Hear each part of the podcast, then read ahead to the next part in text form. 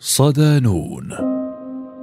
الوزاني المفكر المغربي الذي خنقته المقارنة التاريخية والمرجعية الدينية. مقال لأنيس العرقوبي. يصطدم الباحث في تاريخ المغرب الحديث بإشكاليات منهجية تعيق فهم الأحداث وتمكن من ضبط المنطلقات الفكرية. لرواد الحركة الوطنية زمن الاستعمار. ويعود ذلك اولا لاختلاف المدارس السياسية وتنوع اتجاهاتها وثانيا إلى عجز بعض المؤرخين والباحثين عن تأصيل كتاباتهم وبحوثهم على قاعدة الفهم وإعادة البناء واقتصارهم على النقل والمقارنة. فأسقطت بذلك القراءة الموضوعية المتجردة من كل الحسابات الإيديولوجية والفئوية التي تعيد الاعتبار لشخصيات سياسية طبعت مسار النضال الوطني والانعتاق من الاستعمار. ويعد محمد الحسن الوزاني من أكثر الشخصيات التي ظلمتها المقارنة والقراءة التاريخية المبتورة. حيث يتم تناول إرثه السياسي والفكري من منظور الصراع على زعامة الحركة الوطنية وحراكها الثوري ضد الاستعمار الفرنسي والإسباني. واقترن اسمه بمنافسه حسب المؤرخين المغاربة علال الفاسي. بداياته. ولد محمد الحسن الوزاني في السابع عشر من يناير سنة 1910 بمدينة فاس ودرس بها حتى حلول سنة 1927 ثم هاجر إلى فرنسا أين حصل على شهادة البكالوريا الثانوية العامة والتحق بالمدرسة الحرة للعلوم السياسية ليصبح بعدها أول مغربي يحصل على الإجازة في هذه العلوم. كما درس في تلك الفترة الصحافة والتاريخ. في ثلاثينيات القرن العشرين توجه الوزاني إلى جنيف بسويسرا والتقى الأمير شكيب أرسلان وعمل معه على القضايا الملحة كمقاومة المشاريع الاستعمارية في البلاد العربية. وأصبح فيما بعد عضوا في هيئة تحرير مجلة الأمة العربية الناطقة بالفرنسية. ونشط في جمعية نجم شمال إفريقيا بباريس وكان له دور في تأسيس جمعية طلبة شمال إفريقيا المسلمين بمساعدة تونسيين ومغاربة. النضال بعد عودته إلى المغرب أسس الوزاني في أغسطس 1933 جريدة عمل الشعب وكانت صحيفة مغربية ناطقة بالفرنسية اختارها لمخاطبة المستعمر بلغته ومنافسة الصحف التي يصدرها. نشر فيها عدد من الوطنيين مقالاتهم كأحمد الصفريوي وعمر بن عبد الجليل الذي كان يكتب مقالات يفضح فيها انتهاكات الحماية الفرنسية بخصوص الفلاحين. شارك الوزاني في تأسيس كتلة العمل الوطني وصياغة وثيقة مطالب الشعب المغربي سنة 1934 إضافة إلى ترأسه الوفد الذي أرسل في يوليو 1936 إلى فرنسا لمقابلة وكيل وزارة الخارجية الفرنسية بول فينو. من أجل المطالبة بإصلاحات إدارية واقتصادية واجتماعية لصالح الشعب المغربي. إلا أنه سريعا ما انسحب بسبب ما رآه استفرادا بسلطة من جانب علال الفاسي الذي استغل غيابه وعقد المؤتمر الأول لكتلة العمل الوطني يوم الخامس والعشرين من أكتوبر سنة 1936 بالرباط لتحل الكتلة في 1937 من جهة أخرى مثلت حالة الانشقاق وتصاعد الخلاف بين الشخصيات الوطنية إضافة إلى المقالات المحرضة على الاستعمار التي ينشرها الوطنيون ومنهم محمد الوزاني التي تعبر عن سخط الشعب وتذمره من السياسة الاستعمارية والانتهاكات المتواصلة للمعمرين حجة لسلطات الحماية في إصدار قرار يمنع صدور الصحف في أكتوبر سنة 1937 كما عجلت حادثة بوفكران في سبتمبر أيلول من نفس العام والاحتجاجات التي عرفتها الأقاليم المغربية تضامنا مع المسجونين وضحايا رصاص الجيش الفرنسي وأوامر الاعتقال والإبعاد التي طالت زعماء الحركة الوطنية المناهضة للاستعمار بفرض الإقامة الجبرية على محمد الوزاني. لمدة تسع سنوات بمنطقة آمازيغية في ضواحي إقليم الراشدية في حين كان مصير زعيم حزب الاستقلال علال الفاسي فيما بعد النفي إلى دولة الجابون وسط إفريقيا. استغل الوزاني فترة الإقامة الجبرية في القراءة والاطلاع على تجارب الدول التي تعيش تحت وقع الاستعمار والتأمل في واقع بلاده وإمكاناتها في التخلص من الحماية. وتشكلت لديه قناعة أن بلاده تسير نحو الاستقلال والأجدى التفكير في دولة جديدة مرجعيتها الإسلام. منذ الوهلة الأولى لمغادرته الإقامة الجبرية في مايو 1946 لم يضيع الوزاني الوقت وعمل على إنشاء حزب من أجل خوض معركته السياسية. فشد الرحال إلى مصر لمقابلة رواد الفكر الإصلاحي من المتنورين والليبراليين وكذلك القوميين العروبيين من أجل توحيد الجهود وتقوية عضد مقاومة الاستعمار في العالم العربي. والتقى الوزاني في رحلته إلى القاهرة نخبة من رجال الفكر والسياسة والإصلاح والصحافة والأدب ناهيك عن زعماء سياسيين كالرئيسين جمال عبد الناصر والحبيب بورقيبه مستلهما منهما طرق الوقوف في وجه المستعمر وتنويع المقاومة. الوزاني والاستقلال. أسس محمد الحسن الوزاني حزب الشورى والاستقلال سنة 1946 وكان يعتبره امتدادا للحركة القومية العربية في المغرب ويحمل رسالة النضال ضد الاستعمار ومقاومته إضافة لكونه مشروع تنمية وتقدم في ظل نظام ملكي عادل. يتخذ فيه من الزعماء الوطنيين أمثال علال الفاسي والمهدي بن بركة حاضنة نصح ومشورة. ومن هذا الجانب حرص حزب الوزاني على توحيد الجهود لمقاومة المستعمر من خلال مشاركته مع باقي الأحزاب في جبهة واحدة. تكون أكثر فعالية وجدوى في فرض مطالبها والدفاع عن قضيتها العادلة. وتجسد ذلك في التاسع من أبريل سنة 1951 بتأسيس الجبهة الوطنية المغربية التي ضمت أربعة أحزاب وهي حزب الوحدة المغربية وحزب الإصلاح الوطني وحزب الاستقلال وحزب الشورى والاستقلال. بعد نيل المغرب استقلاله في 1956 عمل حزب الاستقلال بقيادة علال الفاسي على إقامة نظام الحزب الوحيد ومناهضة الأحزاب المعارضة له. واستطاع في 1958 تهميش حزب الشورى وباقي الأحزاب فيما شدد الوزاني على ضرورة إرساء نظام ديمقراطي يكفل التعددية الحزبية ويحرص على مبدأ التشارك في بناء الدولة.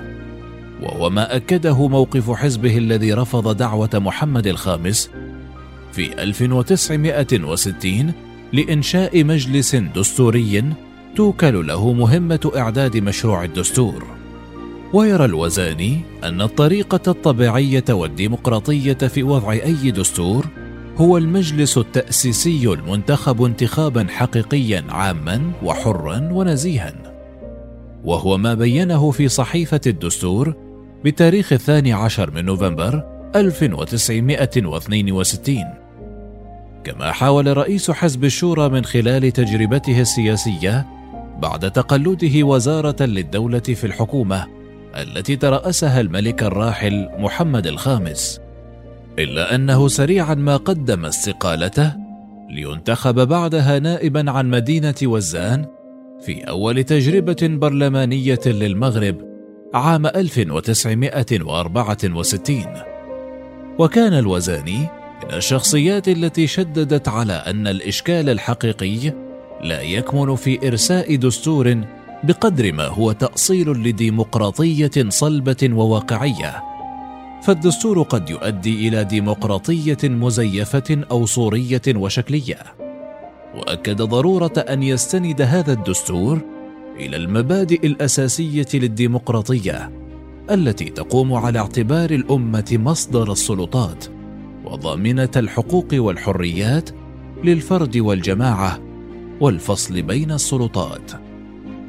وإضافة إلى رفضه لهيمنة حزب الاستقلال كان للوزان ذات الموقف المبدئي في معارضة تجربة تأسيس حزب ملكي ودعا إلى القضاء على الفساد السياسي الذي ينخر كيان الدولة والمجتمع محذرا من أنه قد يقود إلى عدم الاستقرار السياسي على غرار الانقلابات العسكرية التي عرفتها بعض البلدان في المنطقة العربية وهو الأمر الذي تحقق في انقلاب الصخيرات بالقصر يوم التاسع من يوليو تموز 1971 وأصيب على إثرها الوزاني برصاصة في كتفه الأيمن ما أدى إلى بتر يده اليمنى.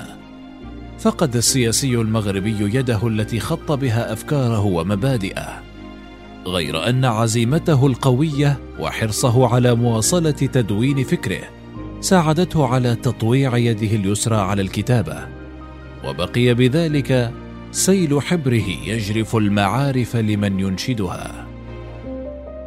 فكر الوزاني دعا المفكر والسياسي المغربي إلى ضرورة اقتران الاستقلال بالديمقراطية إضافة إلى دعوته إلى التأصيل لمفهوم الحرية في الإسلام من خلال تجديد القراءة الدينية والتاريخية يكون الغرض منها التخلص من التكلس الفكري والإبداعي والانفتاح على العالم الجديد.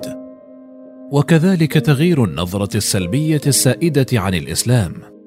يرى الوزاني أن حرية الرأي من أقدم الحريات وأقدس الحقوق الإنسانية التي يجب على السلطة الحاكمة أن تصونها صيانة أمينة دائمة.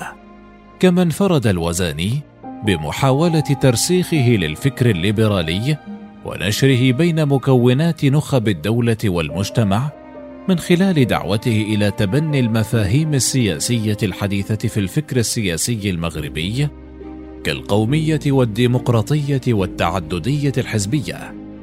إضافة إلى أنه رائد التنظير لشكل نظام الحكم وطبيعة السلطة ومصادر شرعيتها ومن أقواله لا سبيل إلى هذه الممارسة العملية الصحيحة التامة للسيادة من طرف الأمة إلا إذا كانت هذه الأمة سيدة نفسها ومالكة زمام أمرها وقادرة على التصرف في شؤونها.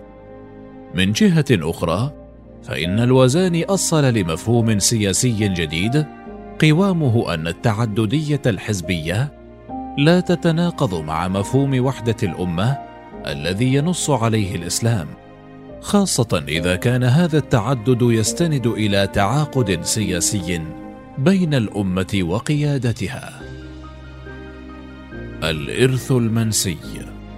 يقول الكاتب والمفكر المغربي إدريس الكمبوري في تصريح لنون بوست.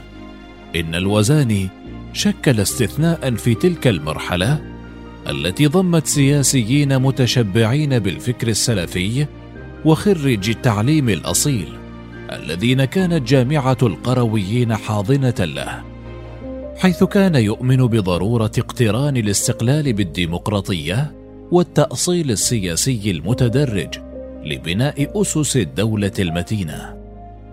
وأضاف الكمبوري أن النزعة الليبرالية للوزاني التي استقاها من ثقافة الغرب ومن النخب الفرنسية كصحفيين وسياسيين كانت وراء عدم انتشار فكره بشكل كبير في ظل مجتمع محافظ يستمد ثقافته من المراجع الدينية في تلك الفترة.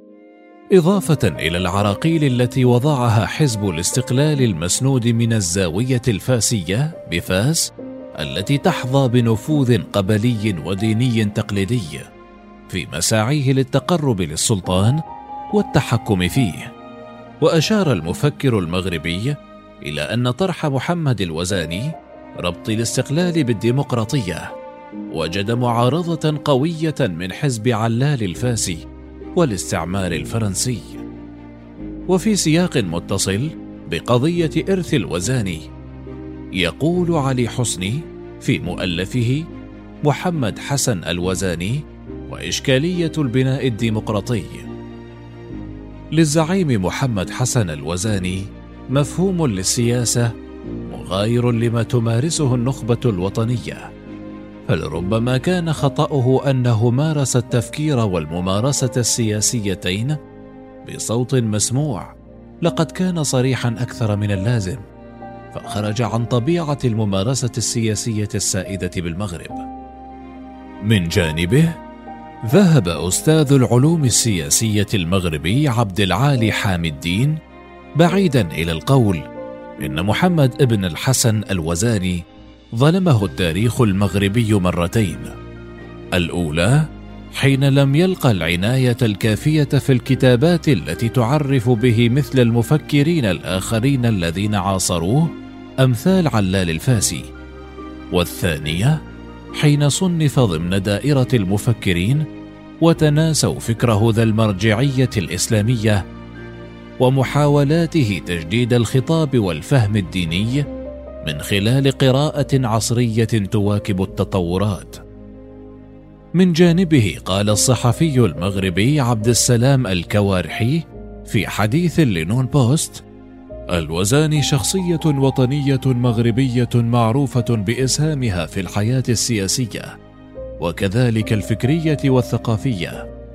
ورغم إنشاء مؤسسة تعرف بموروثه الفكري من كتابات ومقالات صحفية لم تصل أفكاره إلى الأجيال اللاحقة ولم تطبق أفكاره على المستوى السياسي باعتباره أكثر سياسي نظر لأسس الدولة الحديثة القائمة باعتباره أكثر سياسي نظر لأسس الدولة الحديثة القائمة على مبدأ الديمقراطية والتعددية الحزبية الضامنة لبناء نظام عدالة شامل. وكانت له رؤية استشرافية رائدة في نظام الحكم وأصوله. وأشار الكوارحي أن الوزاني استطاع بفكره المتنور أن يمزج بين الأصالة المتمثلة في الموروث الديني والمرجعية الإسلامية والفكر الليبرالي ومنها الاجتماعي والاقتصادي.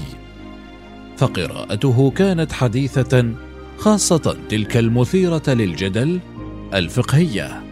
كما انفرد عن باقي السياسيين ومرجعياتهم الأصولية كالسلفية والماركسية والإسلامية وترسيخه لفكر جديد يرسخ لبناء نظام حكم يقوم على الديمقراطية والتشاركية.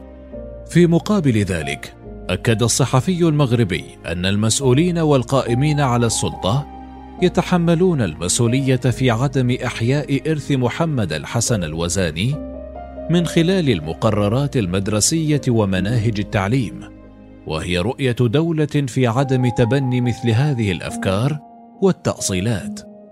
لذلك لا يصل فكر الوزاري إلى الشباب المغربي مشيرا أن الإعلام يتحمل أيضا المسؤولية في عدم نفض الغبار عن شخصيات بحجم الوزاني. يذكر أن منزل المفكر المغربي الذي كان مقرا لاجتماع أعضاء المقاومة وجيش التحرير عرض في وقت سابق للبيع في مزاد علني بعد عجز عائلته عن تسديد تكلفة ترميمه ما أثار حفيظة بعض المهتمين بتاريخ الحركة الوطنية. بالمحصلة فإن الدارس لسيرة الوزاني وإرثه الأدبي سيلاحظ حتما قدرة هذه الشخصية الوطنية على قراءة الواقع واستشراف المستقبل من خلال منهجية فكرية ومقاربة تحليلية تنم عن التجربة الواسعة التي اكتسبها سواء من اطلاعه الكبير على الثقافة الغربية الفرنسية أم من خلال انتمائه القومي العربي ومخالطته لروادها. والوزاني حذر في جل أعماله تقريبا.